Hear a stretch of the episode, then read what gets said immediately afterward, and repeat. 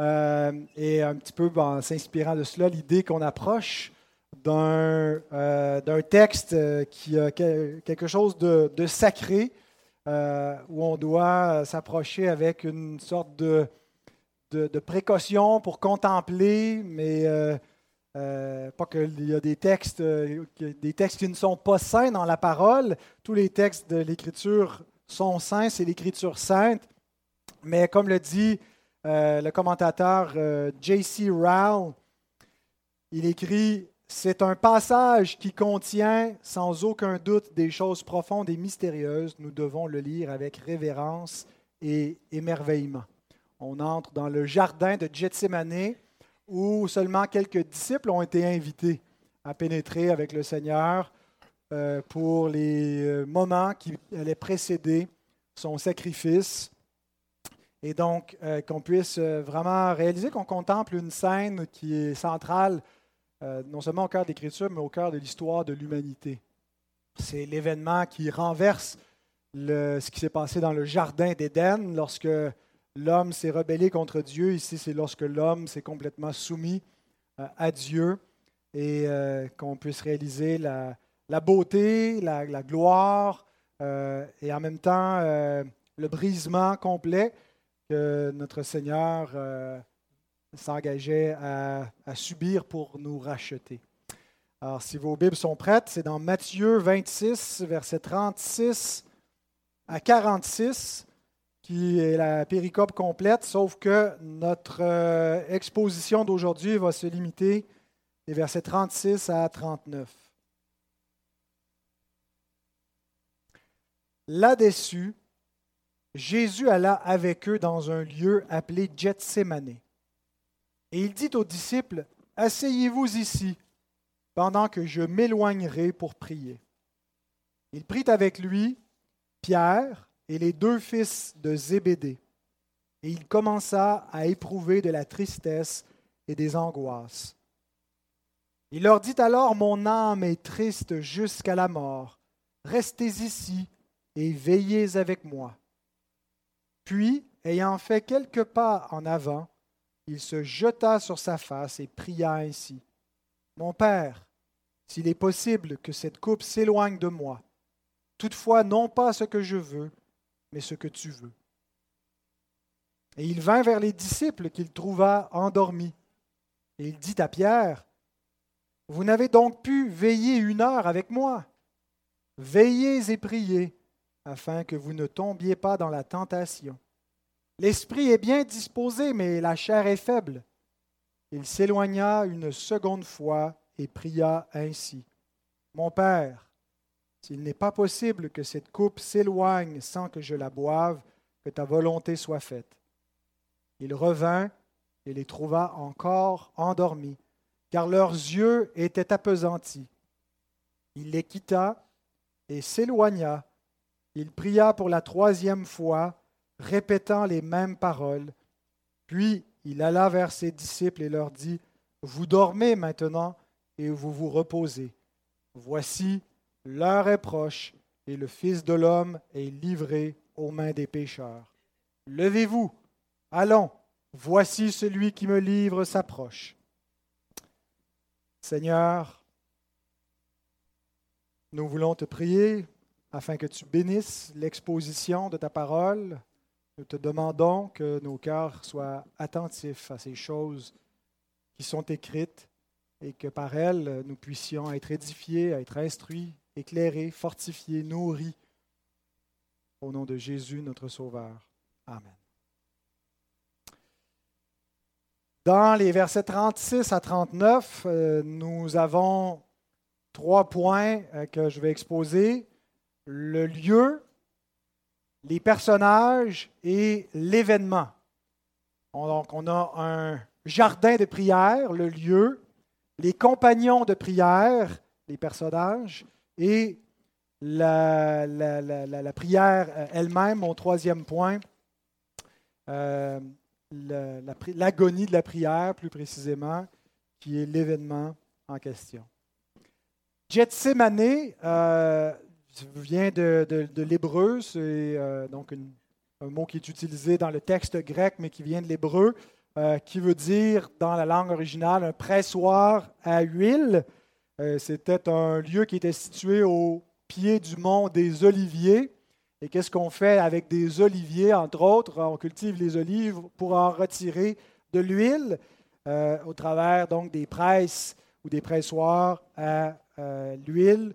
Et donc, il y avait cela au pied du mont des Oliviers. On a passé plusieurs semaine sur le mont des Oliviers, écouter le, dernier des cinq grands discours de l'Évangile de Matthieu, le discours sur euh, la destruction de Jérusalem et la parousie de Christ.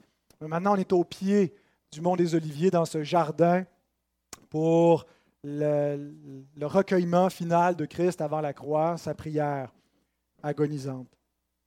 Jésus s'est trouvé plusieurs fois dans ce lieu. Euh, avec ses disciples. Luc 22, 39 nous dit que c'était sa coutume d'aller dans cet endroit-là. Et Jean, de son côté, nous dit dans Jean 18, 1 et 2, Lorsqu'il eut dit ces choses, Jésus alla avec ses disciples de l'autre côté du torrent du Cédron, où se trouvait un jardin, dans lequel il entra, lui et ses disciples. Judas, qui le livrait, connaissait ce lieu, parce que Jésus et ses disciples s'y étaient souvent réunis. Donc, c'était un endroit euh, où il venait, se recueillait, euh, où il priait. Et ce sera le dernier endroit où il vient prier avant sa passion. Mais c'est intéressant que euh, Jean, dans son récit, appelle cet endroit-là un jardin, le jardin de Gethsemane.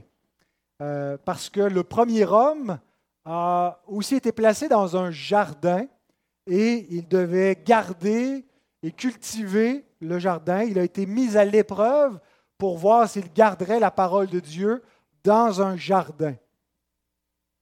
L'humanité a été perdue et chassée du jardin, mais elle est rachetée par l'agonie de l'homme qui a commencé dans ce jardin, l'agonie qui commence dans ce jardin. L'humanité a été perdue parce que l'homme a dit à Dieu, ma volonté et non la tienne.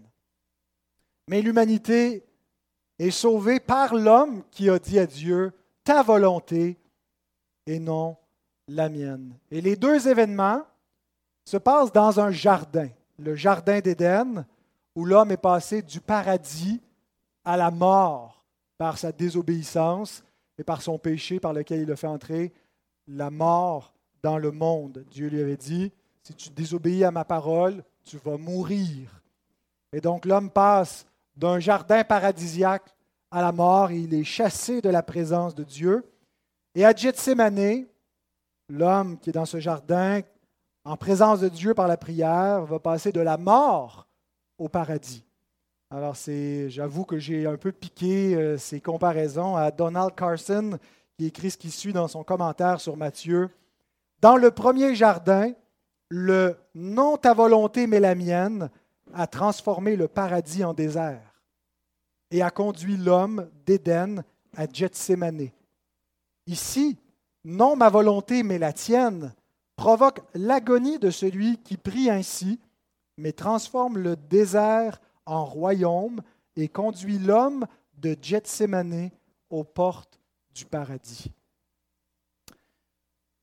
Frères et sœurs, nous ne sommes pas sauvés parce que nous avons dit oui à Dieu, mais parce que Christ a dit oui à Dieu.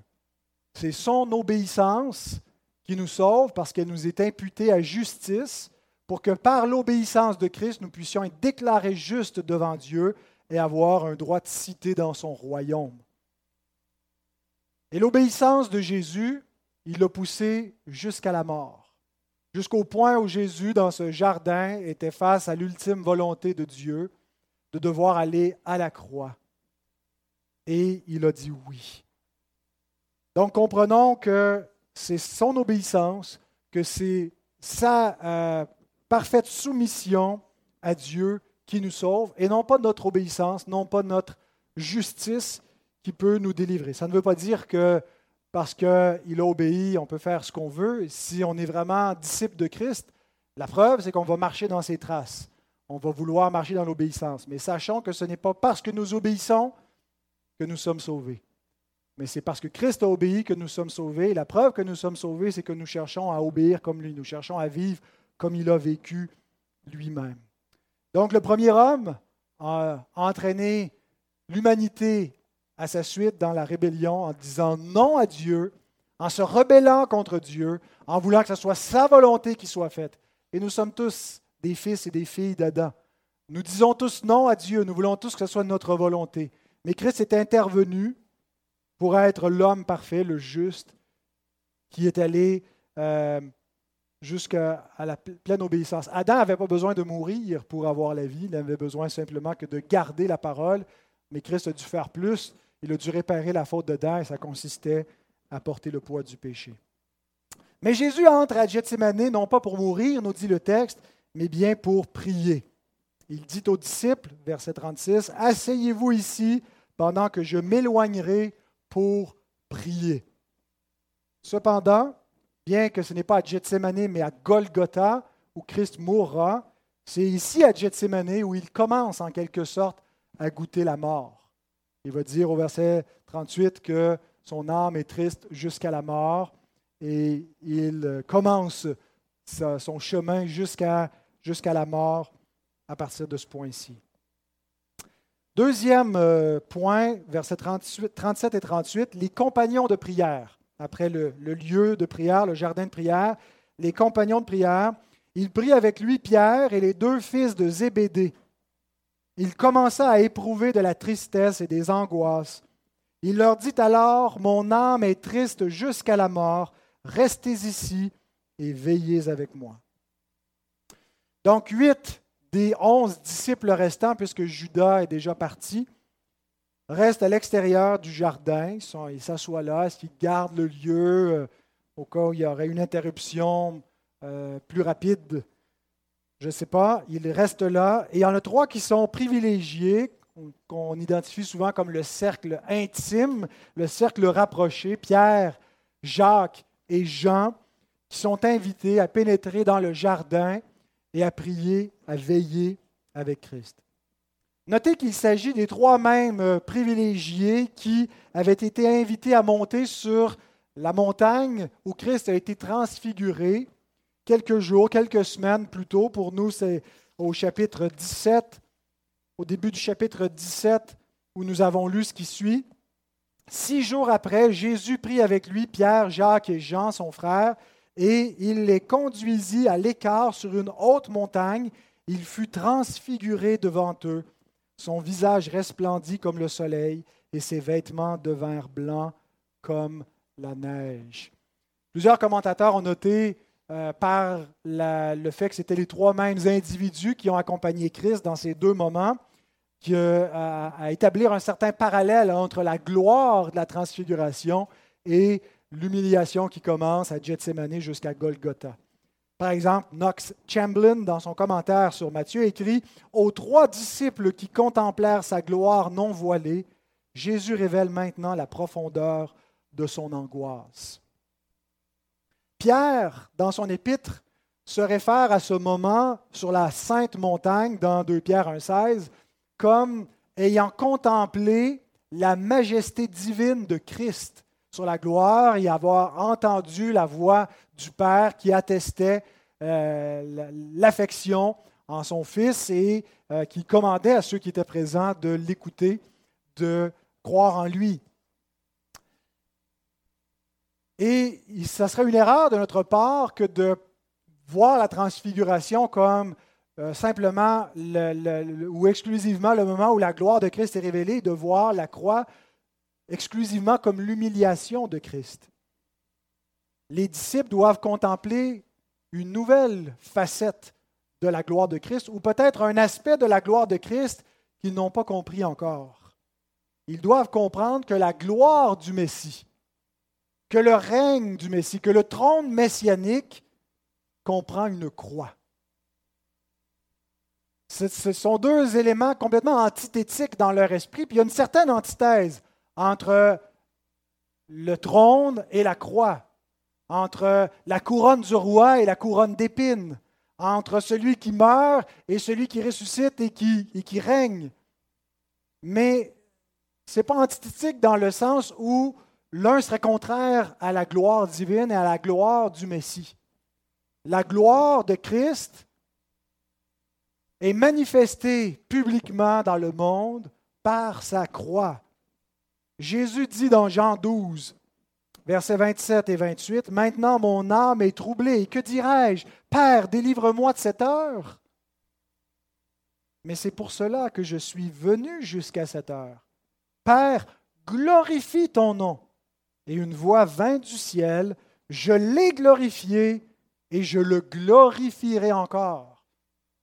Comment Dieu glorifiera-t-il son nom? Par la croix de Christ. Dieu va révéler sa justice et son amour et sa puissance par la croix. Donc la croix, qui a quelque chose qui correspond à l'ignominie, à la honte, révèle en même temps la gloire de Dieu qui n'est pas exactement selon les standards esthétiques de ce qui plaît à l'homme. Mais ce n'est pas à Dieu à conformer ses standards d'affection de ce qui lui plaît aux standards humains, mais c'est à nous à contempler dans la croix de Christ la gloire de notre Sauveur et la gloire de Dieu, et à réaliser que dans cet objet de honte et d'infamie, la gloire du Seigneur est présente d'une façon que les disciples n'ont pas vue initialement. Par la suite, ils ont appris à se glorifier eux aussi de la croix, à estimer la beauté de la croix. Mais pour ça, il a fallu que leur pensée soit réformée pour qu'ils puissent penser les pensées de Dieu après lui. Alors comment est-ce que Jésus se prépare pour aller dans cette gloire dans la prière?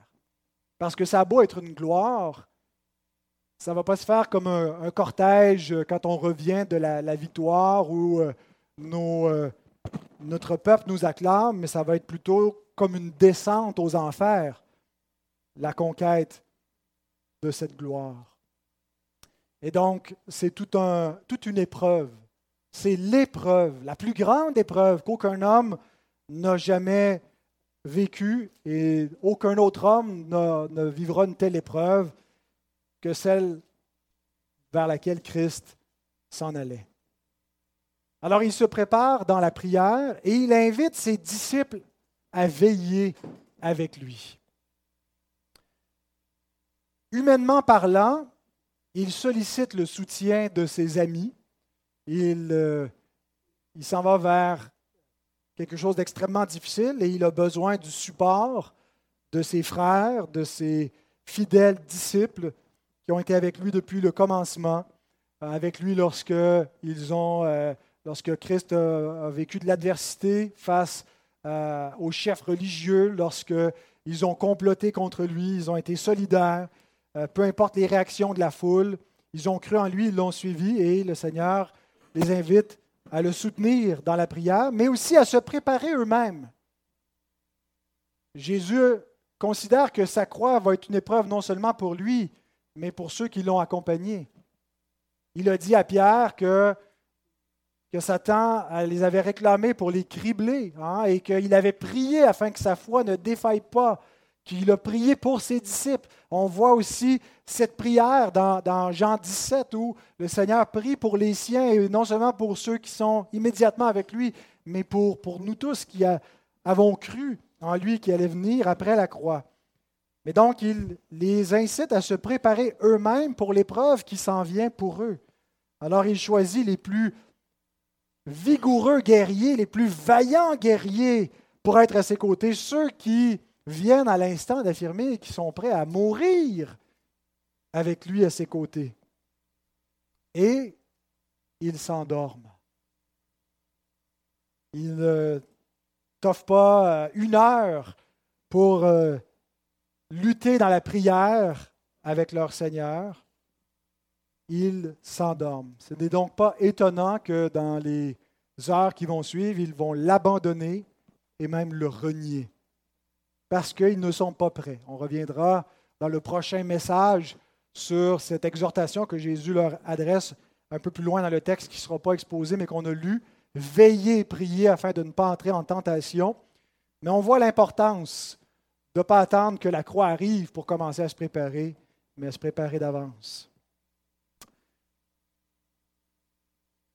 Donc, bien que Jésus a pris avec lui des compagnons de prière, il sait que, ultimement, le combat qu'il a amené, il va le mener seul. Il sait qu'il va être abandonné des hommes et d'une certaine façon de Dieu. Comme on va voir dans Matthieu 27, 46, Mon Dieu, mon Dieu, pourquoi m'as-tu abandonné Christ sait qu'il a une souffrance qui est unique et qu'il n'y a aucun associé, aucun ami, aucun disciple, aucun co-rédempteur qui peut vivre cette souffrance avec lui.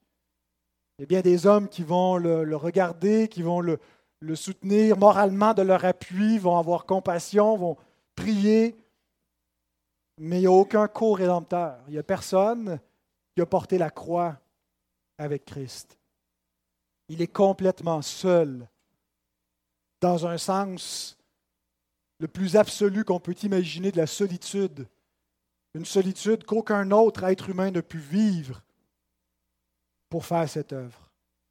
Charles Spurgeon commente en disant Sa peine était d'autant plus grande qu'il devait pas la porter seul, accomplissant ainsi cette parole de l'Écriture J'ai été seul à fouler au pressoir, et nul homme d'entre les peuples n'était avec moi.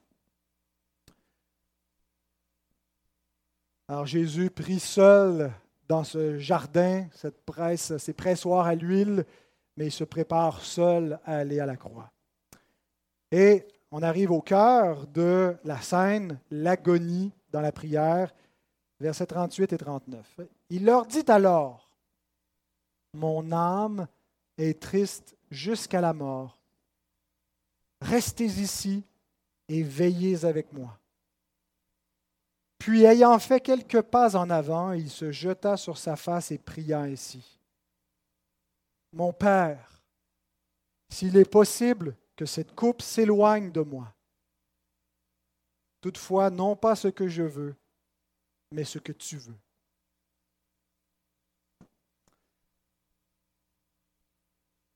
L'évangéliste Luc nous décrit ce temps dans la prière de Jésus en disant qu'il entra en agonia. C'est le mot grec qui est traduit en français par agonie. Il devint en agonie.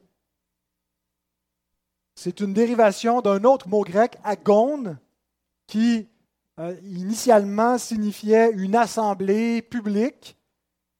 Les assemblées qu'on a pour des jeux. Et l'agone, c'était l'arène de ces jeux là où se trouvaient euh, ces luttes athlétiques. Alors Jésus devient comme ce gladiateur céleste qui s'en va faire un combat. Il est dans un combat à ce moment-là. Ce n'est pas une petite prière passive sur laquelle on s'endort, c'est une prière d'agonie, une lutte au point où l'Écriture nous dit qu'il en suait des grumeaux de sang. La souffrance vicariale de Christ commence à Gethsemane.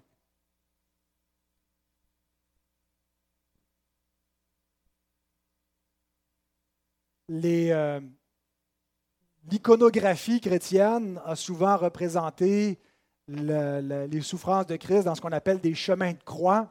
Et euh, traditionnellement, les chemins de croix faisaient commencer la souffrance de Christ euh, devant le, le, Sanhédrin lorsqu'il est jugé en pleine nuit, la prochaine scène qu'on va voir. Mais euh, récemment, je pense que c'est le, pape Jean-Paul II avait voulu modifier un petit peu pour rendre le chemin de croix plus orthodoxe et qu'il soit moins basé sur des traditions dont on n'a pas vraiment de source et euh, avait fait un chemin de croix qui était exclusivement basé sur les données bibliques et les 14 stations donc, du chemin de croix de Jean-Paul II, euh, c'était seulement sur les textes bibliques et il le faisait commencer dans le jardin de Gethsemane. Je ne suis pas en train de dire qu'on devrait avoir un chemin de croix, mais je pense qu'il est tout à fait juste de comprendre que la souffrance vicariale de Christ commence pas simplement devant le Sanhédrin, mais commence dans le jardin. À quel moment, quand Jésus dit Mon heure n'est pas encore venue, euh, quand est-ce que son heure commence? Quand est-ce qu'il commence à souffrir la colère de Dieu Lorsque ses angoisses s'emparent de son âme? C'est ici que débute la souffrance vicariale, la souffrance que Christ doit subir pour être condamné à la place des péchés de son peuple dans le jardin de Gethsemane où il fait face à cette agonie. Et cette souffrance ne va pas se terminer dans le jardin. C'est la première étape, elle va continuer jusqu'à Golgotha et jusqu'au tombeau. Dans les paroles de Jésus, lorsqu'il euh, il dit euh, que son âme est triste jusqu'à la mort, plusieurs voient une allusion au psaume 42 où euh, il, est, dit Pourquoi t'as battu mon âme Mais dans la version des Septante, la, formulation semble être assez identique avec ce qu'on trouve dans le texte grec des paroles de Jésus. mon âme est triste jusqu'à la mort. Euh, pourquoi tu as battu mon âme? Donc la version grecque de l'Ancien Testament aurait les, les, mêmes paroles, de sorte que euh, j'ai retenu les paroles de Grant Osborne euh, commentant ce parallèle avec le psaume 42. Jésus devient le juste souffrant qu'on retrouve dans les psaumes et fait allusion au refrain répété dans les psaumes 42, versets 6, 12 et euh, psaume 43, verset 5. Pourquoi t'as battu mon âme? Le vocabulaire correspond à celui de la Septante. Ces deux psaumes de lamentation reflètent la confiance en Dieu, mon rocher, et en Dieu, mon protecteur, dans les moments de grande affliction. Pourtant, Jésus intensifie la détresse du psalmiste, car il la ressent jusqu'à en mourir. Ce qui ne signifie pas je préférerais mourir plutôt que de ressentir cela mais décrit plutôt la grande intensité du chagrin. Je me sens comme si je mourais. Comprenez-vous ce que Jésus exprime quand il dit que son âme est triste jusqu'à la mort? Ce n'est pas qu'il est en train de dire j'aimerais mieux mourir que cela, mais qu'il commence à mourir, qu'il commence à goûter l'amertume de la mort.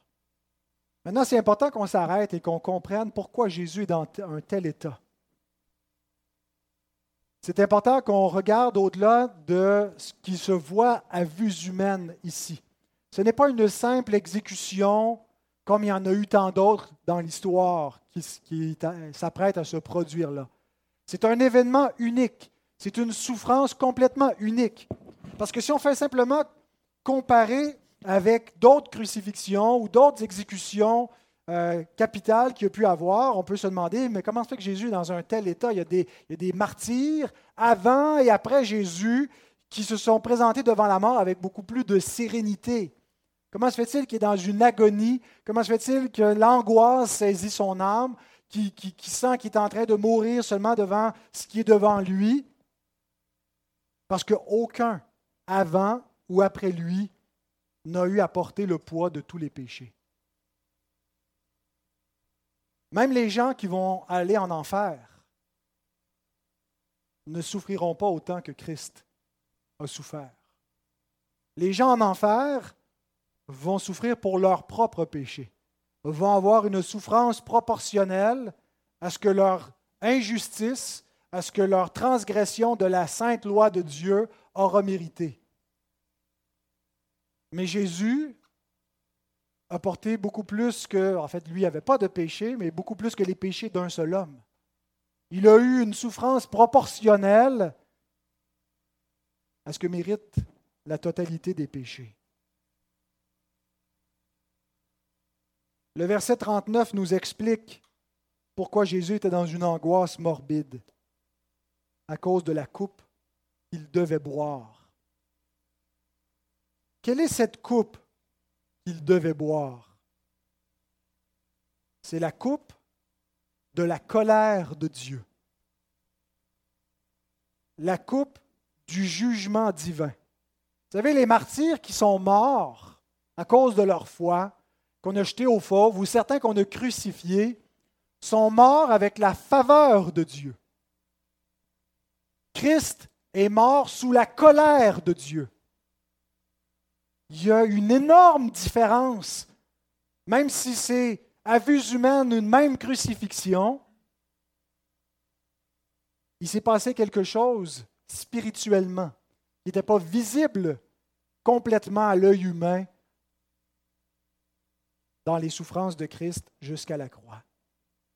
Christ devait boire la coupe de la colère de Dieu. Le mot colère réfère au juste jugement de Dieu, mais ça nous est décrit comme la colère d'un Dieu qui doit être apaisé pour qu'on voit qu'il y a vraiment quelque chose d'effroyable, de complètement terrible, de terrifiant, d'absolument angoissant pour l'âme humaine, même une âme courageuse comme celle de l'homme juste et parfait, l'homme qui ne craignait pas les hommes et angoissé jusqu'à la mort devant la colère de Dieu.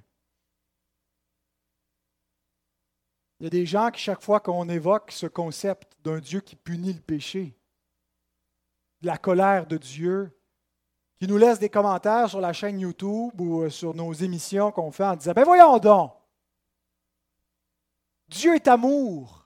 L'idée de Dieu qui se met en colère, qui se venge, qui punit le péché, qui envoie les gens en enfer et qui a châtié son Fils dans un élan de colère, c'est une conception rétrograde de Dieu. Ça ne correspond pas au Dieu d'amour que la Bible nous montre. Ben, peut-être que ces gens-là, il y a des parties de la Bible qu'ils ne lisent pas. Voici selon l'analogie de la foi, c'est-à-dire en faisant intervenir les autres textes de la parole de Dieu qui nous parlent de la coupe que Christ devait boire, l'interprétation de ce qu'est cette coupe. À quoi Jésus sort ça de nulle part, la coupe? La coupe qu'il doit boire, c'est quoi cette coupe? À quoi est-ce qu'il réfère? Ben, L'Écriture réfère souvent à une coupe. Psaume 75, verset 9. Il y a dans la main de l'Éternel une coupe où fermente un vin plein de mélange et il en verse. Tous les méchants de la terre sucent, boivent jusqu'à la lie. La coupe du jugement.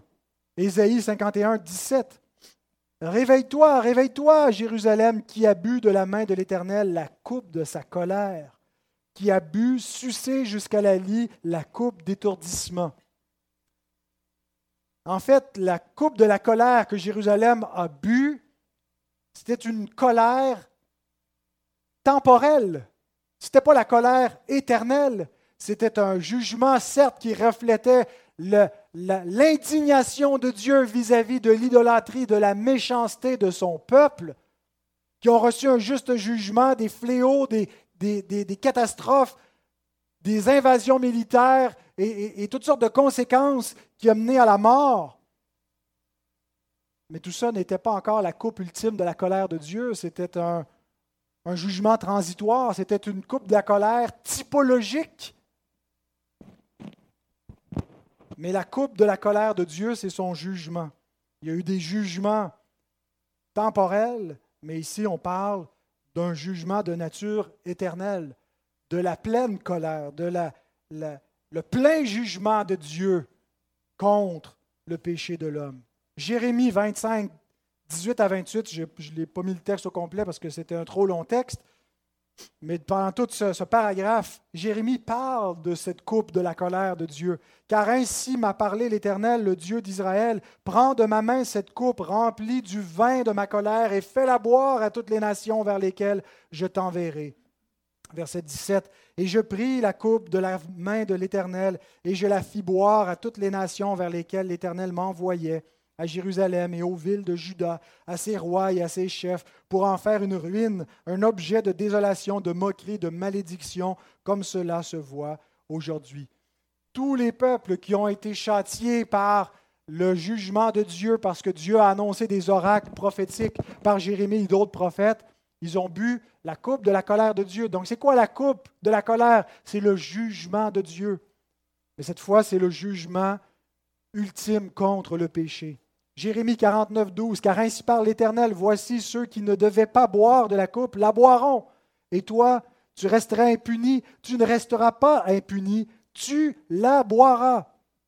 Habacuc 2,16 Tu seras rassasié de honte plus que de gloire. Bois aussi toi-même et découvre-toi. La coupe de la droite de l'Éternel se tournera vers toi et l'ignominie se, se souillera. Et l'ignominie souillera ta gloire. L'ignominie souillera Et cette même image est reprise dans l'Apocalypse, Apocalypse 14, 10. Il boira lui aussi du vin de la fureur de Dieu versé sans mélange dans la coupe de sa colère, et il sera tourmenté dans le feu et le soufre devant les saints anges et devant l'agneau. Voilà ce qui arrivera à l'ennemi, l'arc-ennemi, le diable, qui devra boire lui aussi de la coupe de la colère de Dieu. Et il y a beaucoup d'autres textes que j'ai laissés de côté. C'est simplement pour que vous voyez que l'Écriture parle quand même assez significativement de ce qu'est la coupe de la colère de Dieu. Alors quand Jésus prie pour que cette coupe s'éloigne, il y a un contexte biblique pour comprendre à quoi ça, réfère.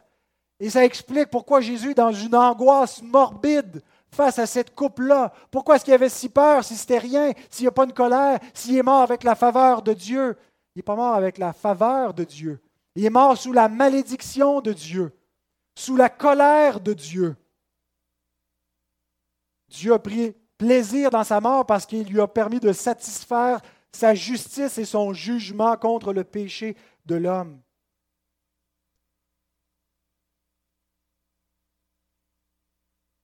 Mais cette prière de Jésus n'est que la moitié de sa prière lorsqu'il dit, s'il est possible, que cette coupe s'éloigne de moi. Il ajoute, toutefois, non pas ce que je veux, mais ce que tu veux. Devant l'effroyable perspective d'être frappé du jugement divin dans sa plénitude,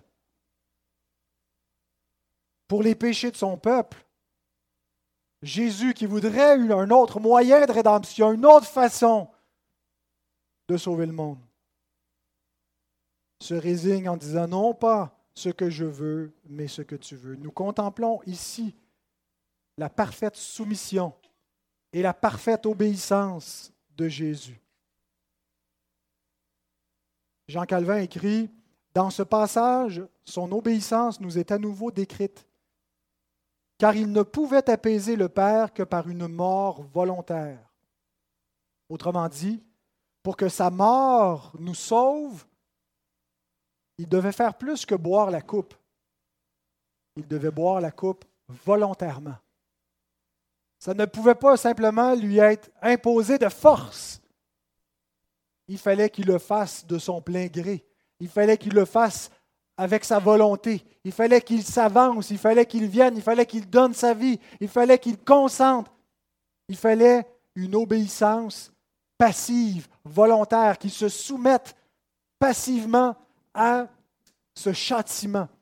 On est sauvé par l'obéissance passive et active de Christ, c'est-à-dire qu'il a subi le châtiment, il s'est soumis passivement au châtiment pour notre punition et il a parfaitement obéi à tous les commandements de Dieu jusqu'à la mort, de sorte qu'on peut être trouvé juste devant Dieu.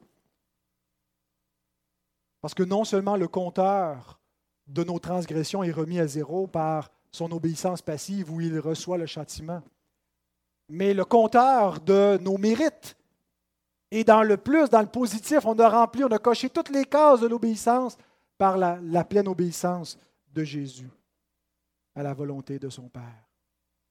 Vous savez, s'il nous arrive dans nos prières, nous aussi, de dire à Dieu que ta volonté soit faite et non la mienne. Mais souvent, notre soumission s'arrête à notre prière. On a de bonnes dispositions quand on prie pour obéir à Dieu, mais par la suite, lorsqu'on se relève de la prière et qu'on continue, on dit le contraire. Ma volonté, non la tienne, malgré ce qu'on a prié. Mais la soumission de Jésus ne s'arrêtera pas à la prière. Chaque étape subséquente, il va continuer de dire oui, que ta volonté soit faite. Il va continuer de se soumettre. Lorsque ses disciples vont vouloir le protéger de la croix par l'épée, il va dire, tu ne crois pas que je pourrais demander à mon Père une légion d'anges maintenant pour me tirer de cette heure, mais je ne le ferai pas, parce que mon Père m'a donné d'autres instructions. Donc, son arrestation, sa condamnation, sa crucifixion, jusqu'à ce qu'il expire, il va continuer de dire oui, que ta volonté soit faite. Et c'est cette soumission, c'est cette obéissance parfaite, mes frères, mes sœurs, qui vous sauve. C'est ça votre justice devant Dieu. Vous n'en avez point d'autre. Et vous n'en avez pas besoin d'autre. Elle est parfaite. Elle est sans faille. Elle est la seule qui plaît à Dieu, la seule justice que Dieu agrée et qui vous couvre et qui vous rend pur. Son obéissance nous rend juste. 2 Corinthiens 5, 21. Celui qui n'a point connu le péché, celui qui n'a jamais dit non à Dieu, il l'a fait devenir péché pour nous, afin que nous devenions en lui justice de Dieu. Il y a un transfert, il y a une transaction légale qui s'opère. Notre péché a été imputé à Jésus. Il est devenu péché. Il est devenu sale. Il est devenu l'objet de malédiction. Il a reçu la colère de Dieu pour que nous puissions devenir en lui justice, perfection, sainteté.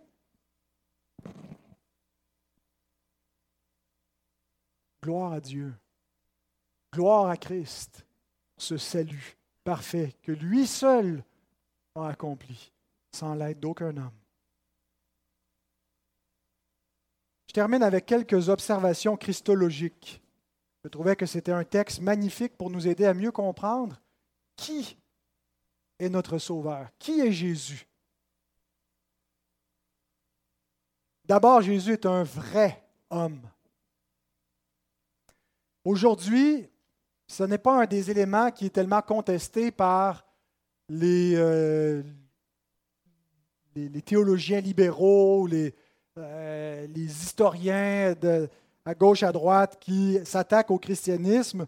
On a plutôt tendance à rejeter la divinité du Christ et à présenter Jésus comme un simple homme, un personnage historique qu'on a divinisé dans un, une religion par ses disciples par la suite mais que si vraiment il y a un homme qui s'appelle Jésus de Nazareth qui a existé, c'est un homme comme vous et moi, bien ordinaire, un simple pécheur. Il n'était pas divin. Dans les premiers siècles, il y a eu des hérésies euh, peut-être de cette nature-là, mais les, les, premières hérésies christologiques avaient plutôt tendance à s'attaquer à la vraie humanité de Christ.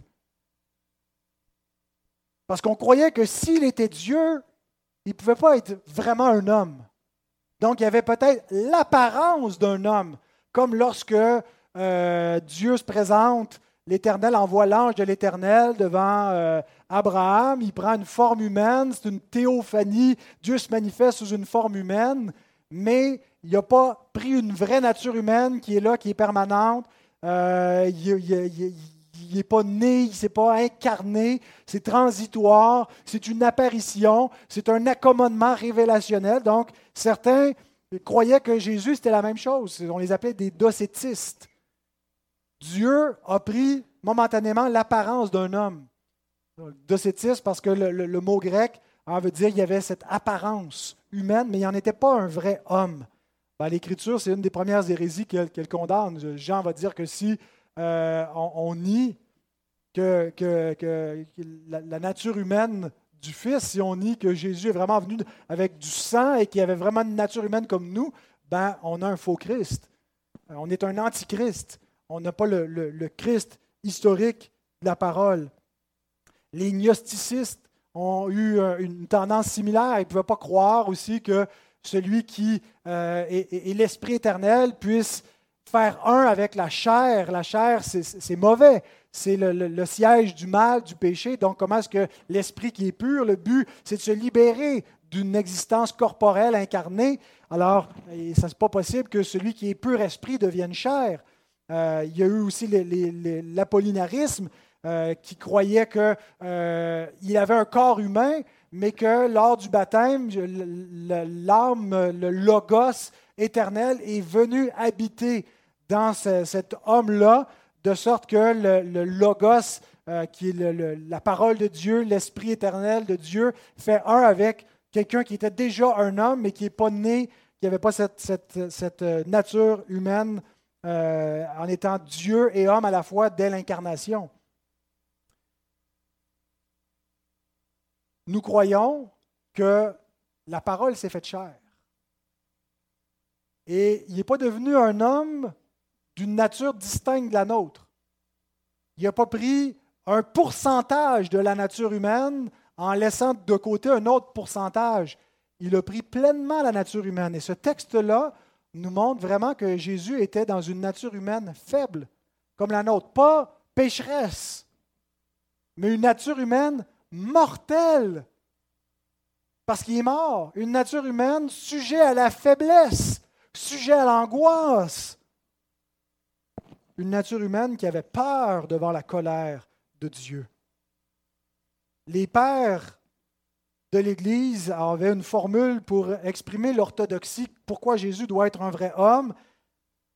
C'est une raison de salut qui, explique cela. Ce qui n'a pas été assumé n'a pas été racheté. C'est comme ça que les pères l'exprimaient.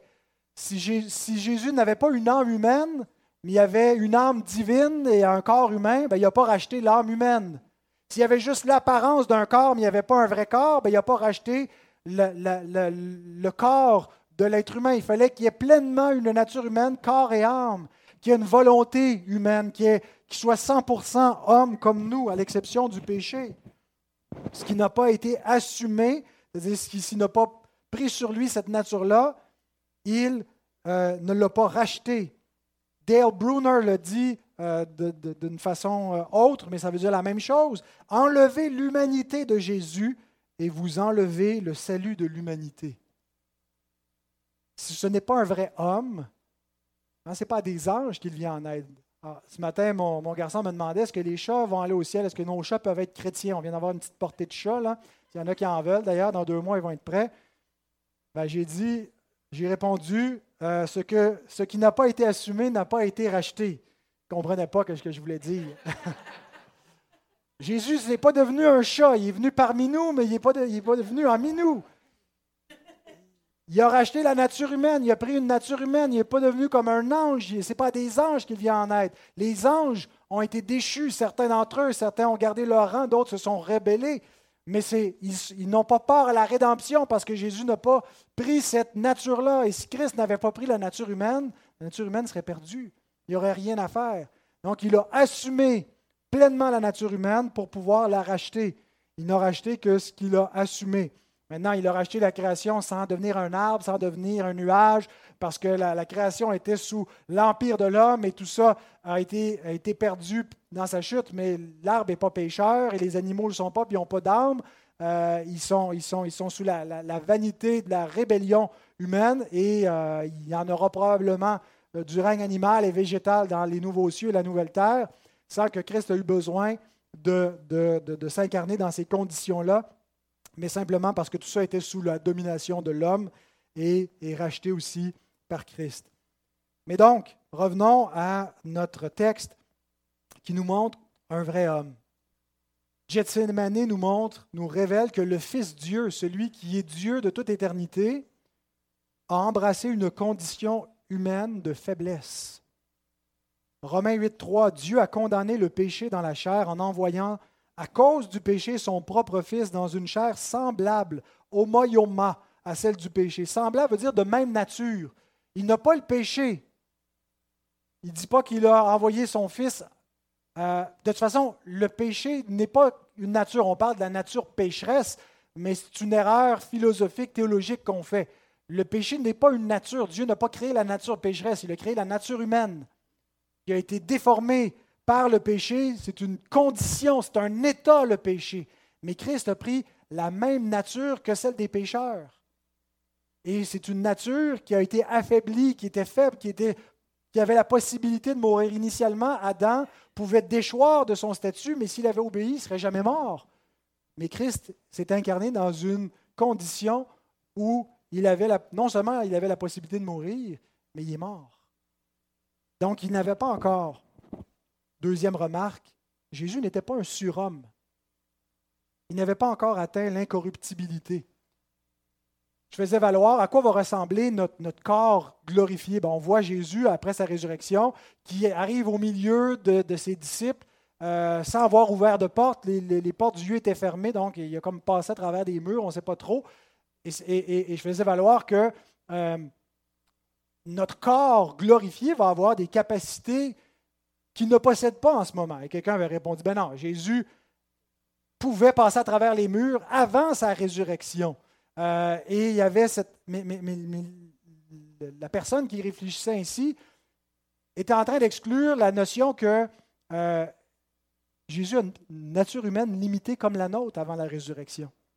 Et quand il fait des miracles, c'est par la puissance de l'Esprit Saint qui est donné au Messie, ou par moment sa, propre nature divine qui intervient, mais il n'y a pas un mélange d'une nature humaine et divine ensemble, de sorte qu'il y aurait une troisième sorte de nature qui existerait. Il y aurait la nature divine, la nature humaine, puis un mélange des deux qui fait un homme mi-homme, mi-dieu. Non, il y a deux natures distinctes. Et il n'était pas un surhomme. Dans sa nature humaine, il n'y avait pas des pouvoirs surnaturels comme homme. Et il n'avait pas atteint l'incorruptibilité, la possibilité de, ne, pas pécher. Et ça, pose la question, est-ce que Jésus était capable de ne pas pécher? Ou est-ce qu'il était incapable de pécher? Si vous avez compris la nuance, c'est vraiment important. Jésus n'avait pas de péché, mais est-ce qu'il était incapable de pécher?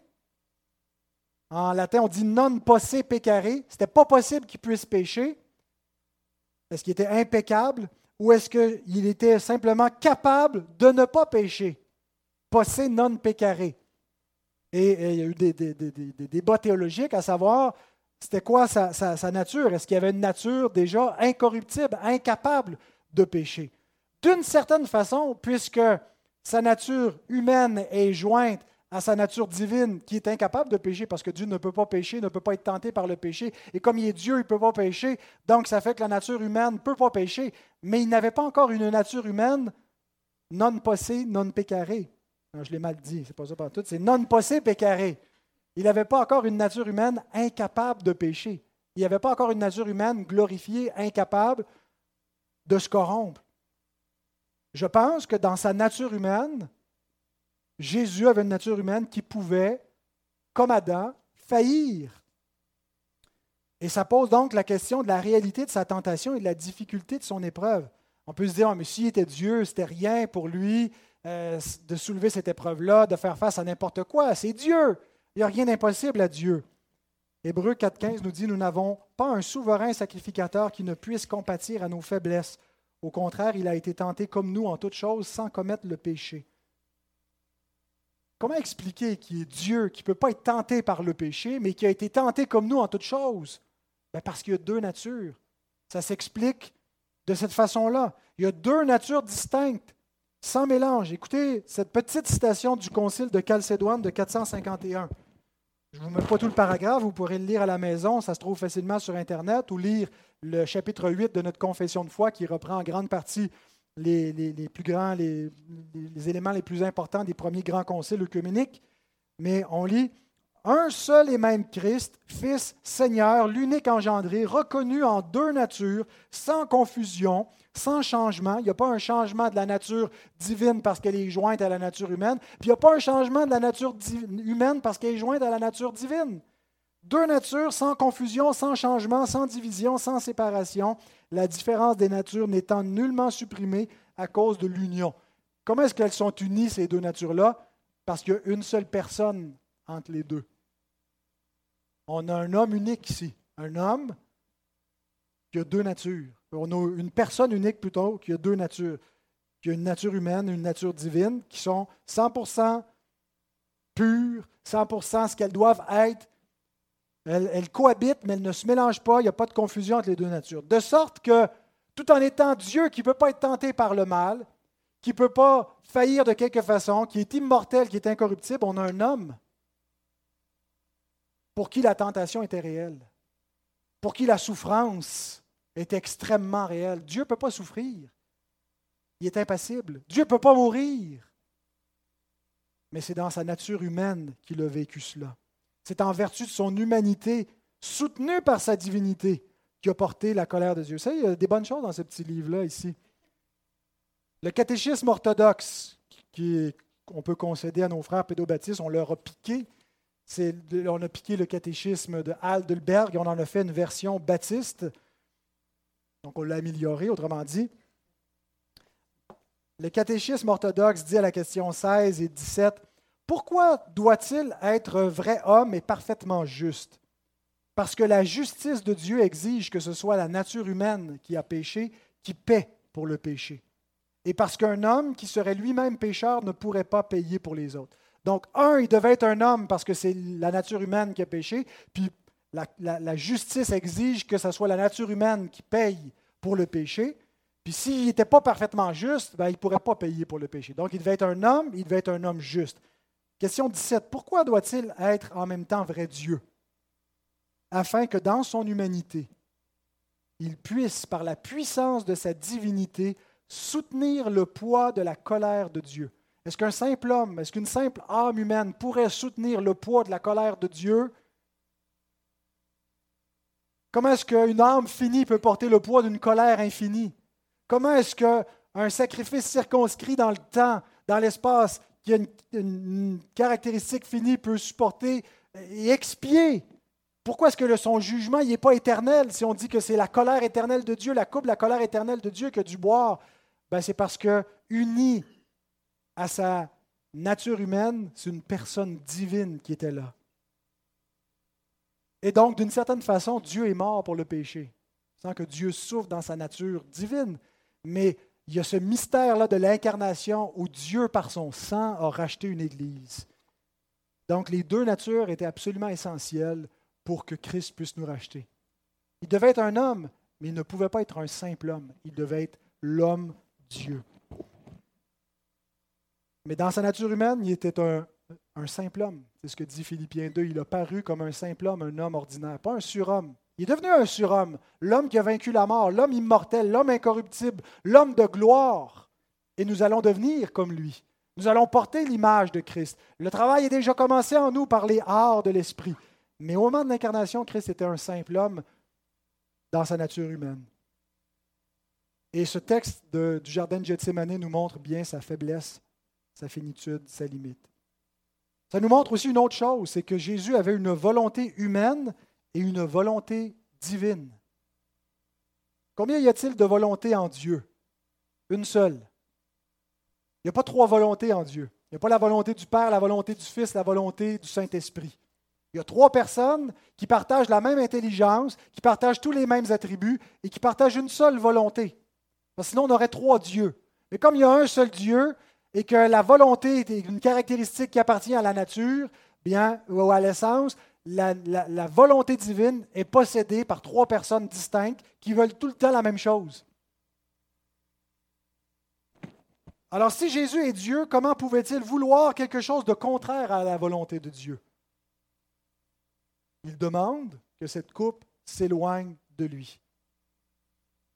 Le monothélisme, c'est la doctrine une hérésie qui dit que Jésus avait une seule volonté, une volonté, une volonté divine, qui va un peu avec l'apollinarisme, l'idée que Christ avait un corps humain, mais son âme était divine, a été condamné. C'est une fausse compréhension qui nie la pleine humanité de Jésus. Jésus a deux volontés. Il y a une volonté divine qui, fait un avec le Père, il veut la même chose que le Père, mais humainement parlant, il y a une volonté humaine qui est distincte. Et il n'est pas deux personnes.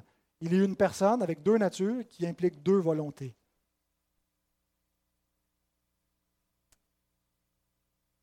Et notre rédemption et notre justification dépendaient du fait que Christ devait soumettre parfaitement sa volonté humaine à celle de Dieu.